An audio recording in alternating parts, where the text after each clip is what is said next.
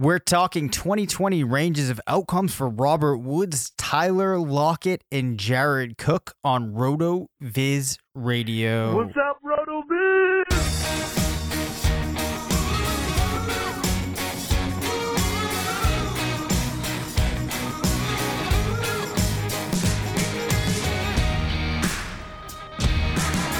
Hey everyone, welcome back to RotoViz Radio, brought to you by Bet Online and the FFPC. I'm Dave Caban, Senior Fantasy Analyst at RotoViz, joined by the Editor in Chief of Fantasy Labs, part of the Action Network, Matthew Freedman. Um, Matt, I'm gonna go out on a limb here, not a very large limb, and assume that you are a fan of ice cream. Yes. Uh, however, I'm going to disregard your question and uh, say something else. One, I think at the top of the show you said that uh, we are going to talk about Jared Cook. Um, you had said Darren we're Waller. Not, okay. We're not going to talk about Jared Cook. We're going to talk about Darren Waller. Two, we're going to be talking about the uh, pretty awesome range of outcomes app uh, at RotoViz. And I want to ask you because on our last show we talked about David Montgomery and uh, you know, in FFPC ADP, he's going around, um, you know, like someone like Raheem Mostert, and that made me think, in the range of outcomes app for someone like Raheem Mostert, does it take only the regular season into account, or does it also take his postseason into account? Uh, great question. It only takes the regular season into account, um, which I think on one hand you can view as a negative um which is completely fine but ultimately one thing that you have to try to control for while you're building apps like this at least in my perspective is that you're putting all players on somewhat of a level footing. Now the problem is if I'm including playoff games, and, and perhaps there is no difference between playoff games and regular games, that's a possibility. But the problem is, I wouldn't want to be matching regular season games um, to. So if I'm building the app, right, and I'm matching the players, I don't want the players that are getting or like included the historical guys for match. I don't want their playoff games included because I'm making the assumption that their stats are going to be somewhat different in those playoff games. I don't know if it's because they're probably facing harder competition. There's odd things going on in those game flows. Like, I just don't feel comfortable bringing that in. So, as a result, I don't want to have the players that I'm searching for have those games built in and they're getting matched against players that don't. Does that make kind of any sense? It's hard for me to explain outside no, no, no, of my I, head. I, I get it. I get it. You're trying to uh, to kind of ensure as much as you can that you're comparing apples to apples. Um, I would rather be able to have the option, if possible, of including the postseason because for someone like Mostert or you know even like Damien Williams or someone like that, um, there are these guys who uh, you know maybe don't play the full season, but if we include their postseason runs, I think we get a better representation of what they are likely to do with their team in the upcoming season, uh, or at least like uh, the possibility of what they could do on the upper range of outcomes. So I would probably lean towards including the postseason, but I understand why you haven't. Yeah, you know the other really interesting thing about it too is, um, we've seen. And one of the reasons I haven't made it a total priority is when I have looked at certain instances, you can often see players that like kind of crush it in the playoffs. And it feels like that means something, but in the end of the day, it's still only like a two, three game stretch, which we know two and three game stretches aren't that representative. So, like, if you think lots of times there's been, or if you consider Patriots playoff runs, right? There's been a lot where Julian Edelman has absolutely murdered it in the playoff stretch and then hasn't been the same in the regular season.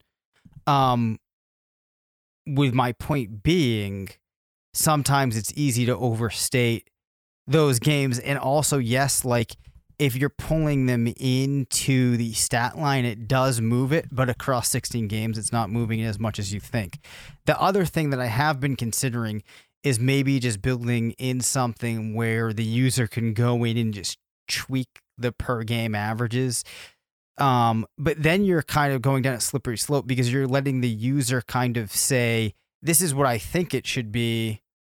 What does this output give? Whereas, like the whole point of the app is that it's grounded in historical data. Um, which uh, gets back to just the challenge sometimes when you're trying to model certain things and what you're looking for. Um, but yeah, those are definitely fair points that I've kind of thought through. So, one other thing that I have been considering is maybe allowing the user to select certain games, but then I kind of find myself in that same quagmire. Yeah. I mean, I personally, I guess one, uh, yes, I like ice cream. I'm not a serial killer. too. Um, I I like the idea of allowing the user to uh, to be able to select games. Um, you know, because if the user wants, they can just kind of hit the button and it, you know, selects all of the regular season games and that's it, or, you know, whatever it is. Uh, so there's like the default, but if the user wants, uh, you know, to, to deviate, uh, for a special circumstance, you know, whether or not it's actually a good idea, uh, it's on the user. Right. Um, yes. The final thing I'll say that to though, it is on the user, but when the user is taking that info from your site, they're then, you know, assigning it to a take from the site, regardless of if they're using it correctly or incorrectly. No, no, no, no, no, no, no, no. no, you no. don't think that happens? No, I don't. I don't think so. I, I think people like the opportunity yeah. to uh to be wrong. You know what I mean? Um, and like you know, hopefully they're right, but you know, I think they just sort of know, like, okay, I'm going against the default. I could be doing something that potentially is suboptimal, but this tool is enabling me to do research that I wouldn't have been able to do on my own. Okay. That that's fair. I'll tell you what, Matt. Next year I will think about adding that in. Okay. Good to hear. I will think about it. I will think about okay. it. Okay. Okay. All right. Now that we but can I ask you my um my actual question that I had for you about ice cream? Sure. Do you have a favorite flavor of ice cream? Um not really. I mean, there there are many different flavors. I don't really discriminate on flavors when it comes to ice cream. So, I mean, I, I have like some standards, but I don't really have like a strict favorite. Got it. Um, I had not had pistachio ice cream until like a year and a half ago. And oh my God, I cannot believe I had gone my entire life without pistachio ice cream. It's incredible. You ever had it? Yes, uh, yes, I have. Um, pistachio ice cream. I can't believe I'm not okay. Yeah, there's this type of ice cream called spumoni, and it's sort of like I don't know, like the Italian version of um, of Neapolitan. Yep. Which I guess it's funny because Neapolitan was also Italian. Anyway, it's it has um, pistachio in it. It has cherry, pistachio, and chocolate as the three flavors in it you know, kind of broken up the way that Neapolitan ice cream is broken up. So anyway, like that's uh that's a a personal favorite. I do like that one, and uh, yeah, it has the the uh, pistachio, which some people might think is kind of weird, but definitely uh, pistachio on its own, I think is worth at least tasting or trying once. And pistachio within spumoni is really good.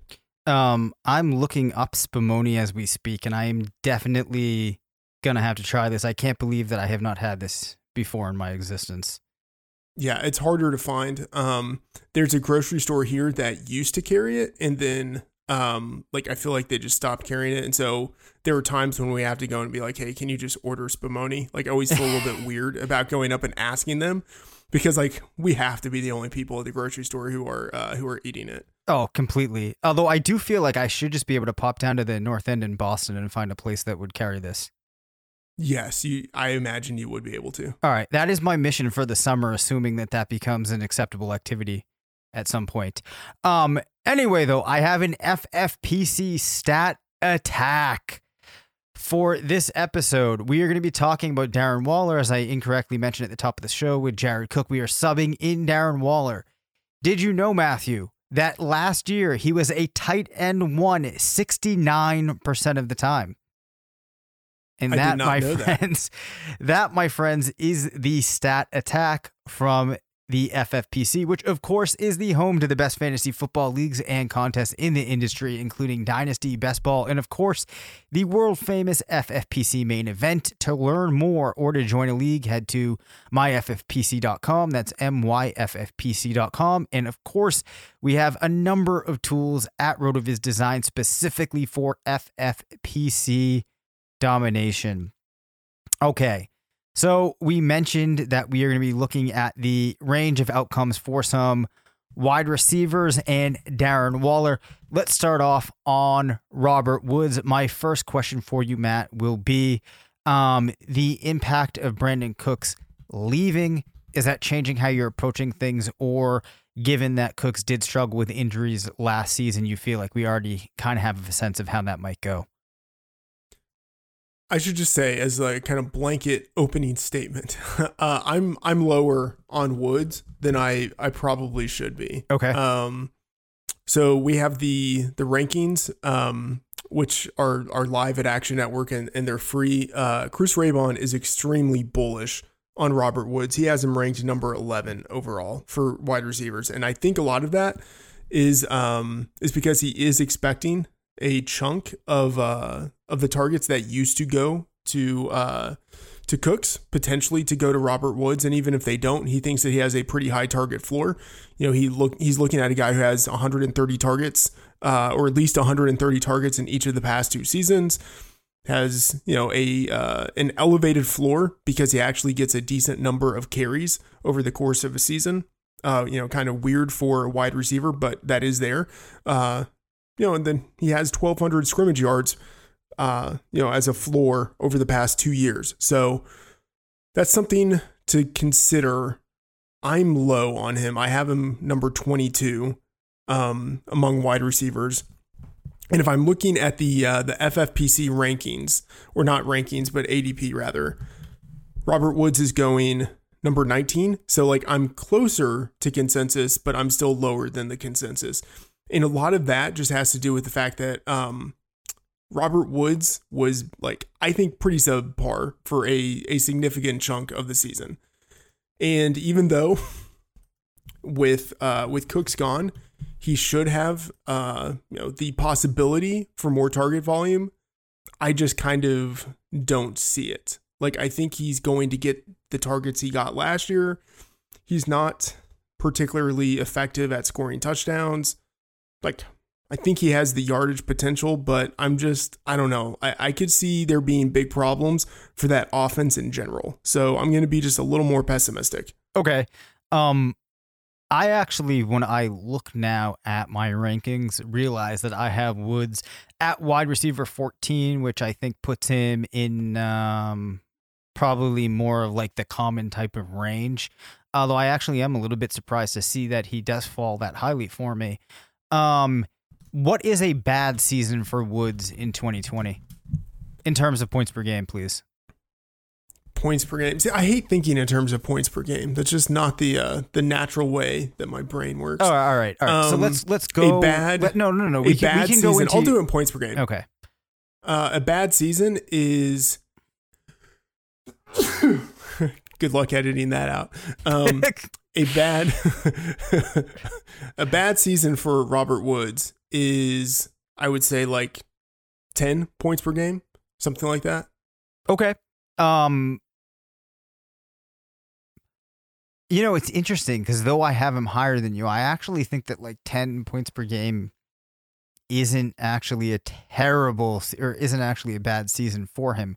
I should probably consult one thing here though, which is last season. Yeah, okay, he was at 14 points per game last year. The two seasons before that, he was at 18 and 16. So yeah, I guess 10 would be pretty bad.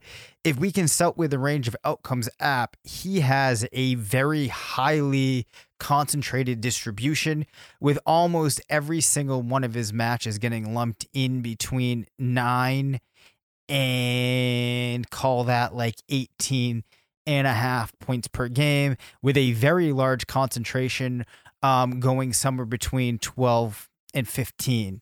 Um, in terms of upside, I don't feel, especially given the ADP, that there's really much upside at all for Woods this year.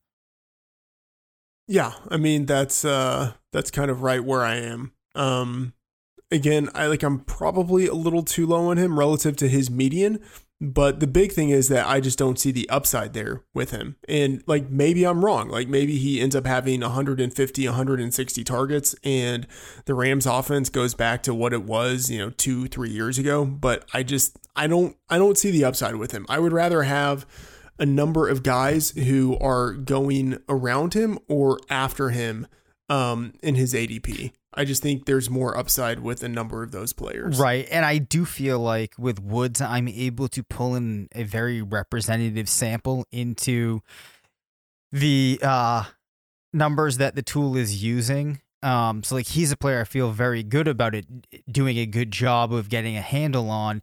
And if you're looking at this distribution, there really is like no upside. In fact, none of the uh, I take that back. Only one of the players in his top 50 matches even went higher than 20 points in their year end plus one season. So there's just not a lot of upside. Uh, we will continue along, but before we do, I want to take a quick word for a message from our sponsor, Bet Online. There's no shortage of action going on at our exclusive partner Bet Online. NASCAR is back, and Bet Online has hundreds of other games, events, and sports to get in on. You can still bet on simulated NFL, NBA, and UFC events 24 7 or participate in a $10,000 Madden Bracket Challenge, a March Madness style NFL simulation tournament you can enter for free. And live right now on Bet Online's YouTube channel, you'll find an exclusive interview with ex Chicago Bulls, Ron Harper, Horace Grant, Bill Cartwright, and Craig Hodges to discuss the Michael Jordan documentary on what they're calling the final dance. Visit betonline.ag and use promo code BLUEWIRE to receive your new welcome bonus and check out all the action. Bet Online, your online wagering solution. All right. So, moving along here with Robert Woods out of the way, let's talk about Tyler Lockett. Naturally, you have DK Metcalf, who I think is the alpha there in Seattle. That has to have reduced the outlook for Tyler Lockett in 2020. Uh, wait a minute. Let me make sure I just understand what you're saying. You think uh, DK Metcalf is now the number one receiver? I do for Seattle. Yes. Yeah, I I disagree. Okay. Um, that said, I'm still low on Lockett. Um, and a lot of that is twofold. One, uh, I don't think he's going to have uh, a significant increase in targets. Um, and then two, I think he probably will get, even though he's been super efficient on a per target basis, I think there's going to be the possibility for some touchdown regression this year. Um, so I'm a little bit lower on him than most. Uh, for instance, like I'll just use Chris Raybon again because he's like we we differ quite a bit in the ways that we look at players. Mm-hmm. Raybon has him number twelve. Uh, I have him number twenty five. He has him number twelve. He has him number twelve. Wow. And like I can, I mean, I can see it like because he has he has been consistent just in terms of like his yards and his touchdowns over the past two years. And uh, you know, if he gets just even a little bump in targets uh, that could be pretty significant. Um, but I'm just I'm not there on Lockett, and uh, you know I, I'm I'm pretty close to consensus. Uh, he's going off the board in FFPC ADP as the number 22 wide receiver. That feels about right to me. Like I can see a situation where Lockett ends up being, you know, like a low end top 12 wide receiver. Like I can easily see that. I'm just I'm not betting on it. This is my problem with Tyler Lockett going back to week one of 2018, he has finished as a wide receiver one on a weekly basis just four times, as a wide receiver two, 28% of the time. He has been a wide receiver three, 60% of the time. We're now introducing a full season of the best receiver in terms of you know, maybe we could chop that up, but I think it's it's safe to say that DK Metcalf in 2020 is probably the best you know competition that he's had to play with in the last couple of seasons and that just does not look to me like a recipe for a player that's finishing anywhere around like um you know a wide receiver one maybe even not a wide receiver two um but I won't harp on that too much. So what do you think the realistic range of outcomes looks like for Lockett this year? The, I mean, I think the realistic range of outcomes is that, uh, like on the low end, he's around like 10, uh, 10 PPR points per game, something like that. On the high end, man, like I, I think he actually could have like an outlier freakish type of season where like on the high end he could have like 20 points per game. Like I I think that is within his range of outcomes. And in a season like that, what is it that's driving that number up so high? Is it the touchdowns? Uh it's that he it's that the efficiency he has displayed over the past two seasons remains intact and uh for some reason Seattle just passes the ball much more than they have over the past two years. That would be the big driver for me. Got it. That is a fair way of, of looking. I think, in particular, how you could have Lockett arriving at a pretty high point total.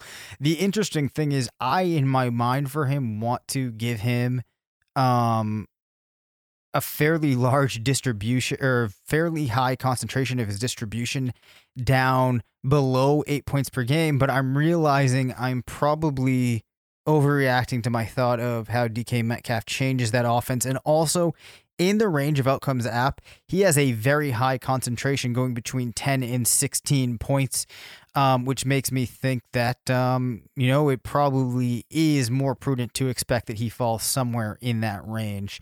Um, yeah, like I think he has a fairly high floor, and so even though when you uh, we're talking about the distributions that he's had uh, since the 2018 season. He has had a lot of wide re- wide receiver three. Uh, let me rephrase that: wide receiver three weeks but a number of those were actually still like high end wide receiver three, which means that he's like not absolutely destroying your team.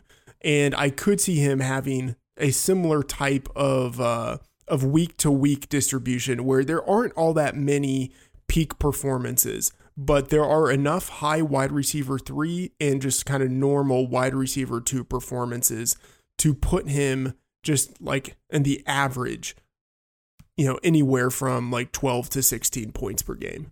That's a fair way of looking at it. Um, let's now talk about Darren Waller, um, who you chose to talk about over Corey Davis. Um, I say that completely in jest. So, how do you feel about Waller uh, heading into 2020? I am probably too optimistic about him. Um, I think, well, I don't know. Maybe I'm not too optimistic about him, but I think there's this this clear uh like tier of four guys. Uh, however it is that you slice it, Kelce and Kittle, I think are the the top two guys, and then I think it's Ertz and Andrews, uh, and then after them, I have Darren Waller as the number five tight end. Um, I just I prefer him to Evan Engram, Jared Cook, Tyler Higbee. Like there are cases to be made for a number of guys, but I do think he's kind of a half tier above all of them. But you certainly, I don't think, can consider him before any of those top four. I will agree with that. Um, and I do think that he falls for me somewhere um around like tight end five, tight end six. I forget exactly what I have. Um in terms though of like his floor and his ceiling, I think that in my mind, I think he has an attractive uh, distribution there. And the interesting thing is, in the range of outcomes app, he has a normally distributed um, grouping, which I love. Um, as you know, a pretty big nerd here. Um, but it also does put him pretty nicely in that um, like 10 to 13 point range and as far as tight ends go, he does have a top five um, overall distribution score. So I think I do feel pretty strongly about Waller. Now, this is a guy, though, who last season really was the first year that we really saw him emerge. Do you have any worry about him not being able to carry that from season to season? No, I think he. So there are a number of factors um, that kind of pull in different directions. So one, I do think he should be better um, just as an overall player this year than he was last year because he, you know, uh, he should be more used to playing the tight end position. And it takes even guys who play tight end in college, it often takes them a few years to transition to the NFL. So I think he should just, as a player, be better this year than he was last year. Uh, and also, I do think that the offense, there could be room for the offense to be better this year than it was last year. But that could mean that there are fewer targets that go his way because, you know, we have seen them add to that pass catching unit. Added uh, Henry Ruggs III. Um, you know, Tyrell Williams is still there, but you know there are kind of questions as to how uh, how useful he will be this year. Um, but Bryan Edwards is there. They added Lynn Bowden Jr., uh, who you know might play a little bit at receiver, might be used out of the backfield as a receiving back.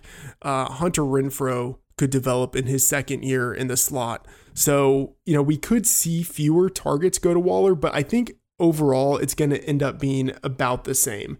Uh, maybe he's a little more efficient. Maybe he sees a you know just a, a, slight diminishment in targets. In the end, I think he basically does this year something pretty close to what he did last year.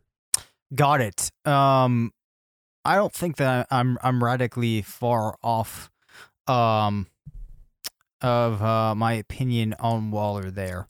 Um, real quickly though, and I think that you mentioned when you said that uh, like top tier, the the you know the four guys at the top of the tier, you included Mark Andrews, right? Oh, I mean, of course. Okay. Um, I'm, not, I'm not an animal. Okay, all right. So wait, then Yeah. Evan Engram, um, is he kind of in that same stratosphere as Waller for you? Yeah, I have Engram number six, and you know, if you wanted to have him number five and Waller number six, like I, I really wouldn't make much of an argument. Uh, I just prefer Waller. Right. Do you ever see yourself considering Austin Hooper over either of those guys? Uh, no, absolutely not. Um, I think Austin Hooper takes a big step back this year, um, moving from the Falcons to the Browns. Right. Um, yeah, I haven't. Yeah, I haven't done my projections for Cleveland yet, but I just don't see how they come out good for uh, Austin Hooper. Like, I just don't see how it happens, no matter what inputs I'm, you know, tweaking.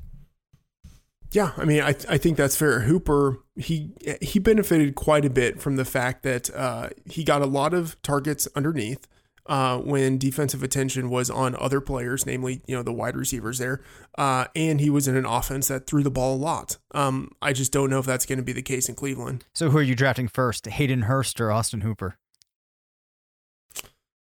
I have Hooper ranked slightly ahead of Hurst, but uh, I'll be honest, uh, it'll probably be Hurst. By the time I end up doing all of my projections, I will probably have Hurst ahead of Hooper. Yeah. How overdrafted do you think Hooper ends up being this year? Um, you know, it's interesting. Okay, so it, it's hard to know because right now the ADP that we have, I think, is pretty sharp because um, it's FFPC, you know, and those are higher stakes leagues. The people who are drafting at the FFPC tend to be just a little bit sharper.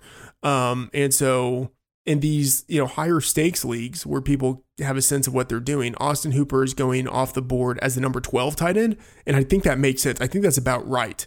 Um, but in your, you know, just kind of friends and family league, I imagine Hooper will go off the board mm, maybe anywhere from six to eight, six to nine, and, I, and that's too early. Yep. Um, that's kind of what I, what I would anticipate too. And I will say at an ADP of the tight end 12, I don't necessarily dislike the Hooper pick because at that point, you know, it's not like I'm really that excited about my tight end to begin with. Um, Yeah. So As a point of comparison, uh, FFPC ADP for Hayden Hurst is tight end nine. So Wow. he's like he's going before Austin Hooper. I love it. You know, like it's that's really significant. Yeah, for sure. All right. Well, that does it uh, for us in our episodes this week. Uh, we will be back throughout the summer. Although, given the move, there will be a stretch where uh, Matt has preemptively informed me that uh, he will not be around. So we're going to try to bring in some good guests for those episodes. We have that to look forward to. The villains episode is on the horizon, but I have actually taken upon me or upon myself the task of really digging into a lot of deep questions about villains as I prepare to put together the show sheet for this episode. And my daughter picked um on the weekend she gets to watch a movie. We go on a walk when we get back. She gets to watch a movie. The movie that she picked for this weekend was 101 Dalmatians. I had not watched it in a long time, Nice. but Cruella de Vil is a great villain. So, oh yeah, she's fantastic. yes. Um I, I won't go into it now, but we'll be talking about her too. So I'm I'm excited about the prospect of the villains episode. Yeah. I mean, I guess now I need to start watching a whole bunch of movies with fantastic villains so that I can refresh my memory. Yeah, you know, it wouldn't be uh, the worst thing that's ever happened. Um, I will say. Yeah. Although Game of Thrones Yeah. too, you've watched. You haven't read the books, but you've watched the uh, series. A lot of good villains in there. I feel like Yeah. you're you've read the Harry Potter series. We got some good villains there. Um, I still think though it might be worth it to explore some some more villains. Get that, uh, you know, get your mind into villain mode. Okay, I will I will try. I will set aside some time. Okay. All right. On that note, that really does it for this episode. You can reach us at rotovizradio at gmail.com. Follow us on Twitter at DaveCabanFF and at Matt F. The Oracle. Thanks to Bet Online for sponsoring the show. Make sure to rate, review, and subscribe. And as always, remember, it's not a fantasy if you believe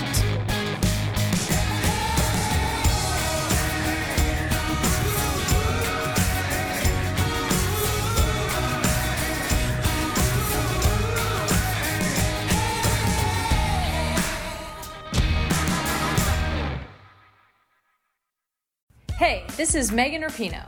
And I'm Sue Bird. We've decided to turn our crazy IG live show into a podcast for your listening pleasure. Enjoy the show. A touch more. New episodes of A Touch More drop Tuesday only on the Blue Wire Podcast Network. Be sure to subscribe to the show on Spotify, Apple, or anywhere else you listen to podcasts.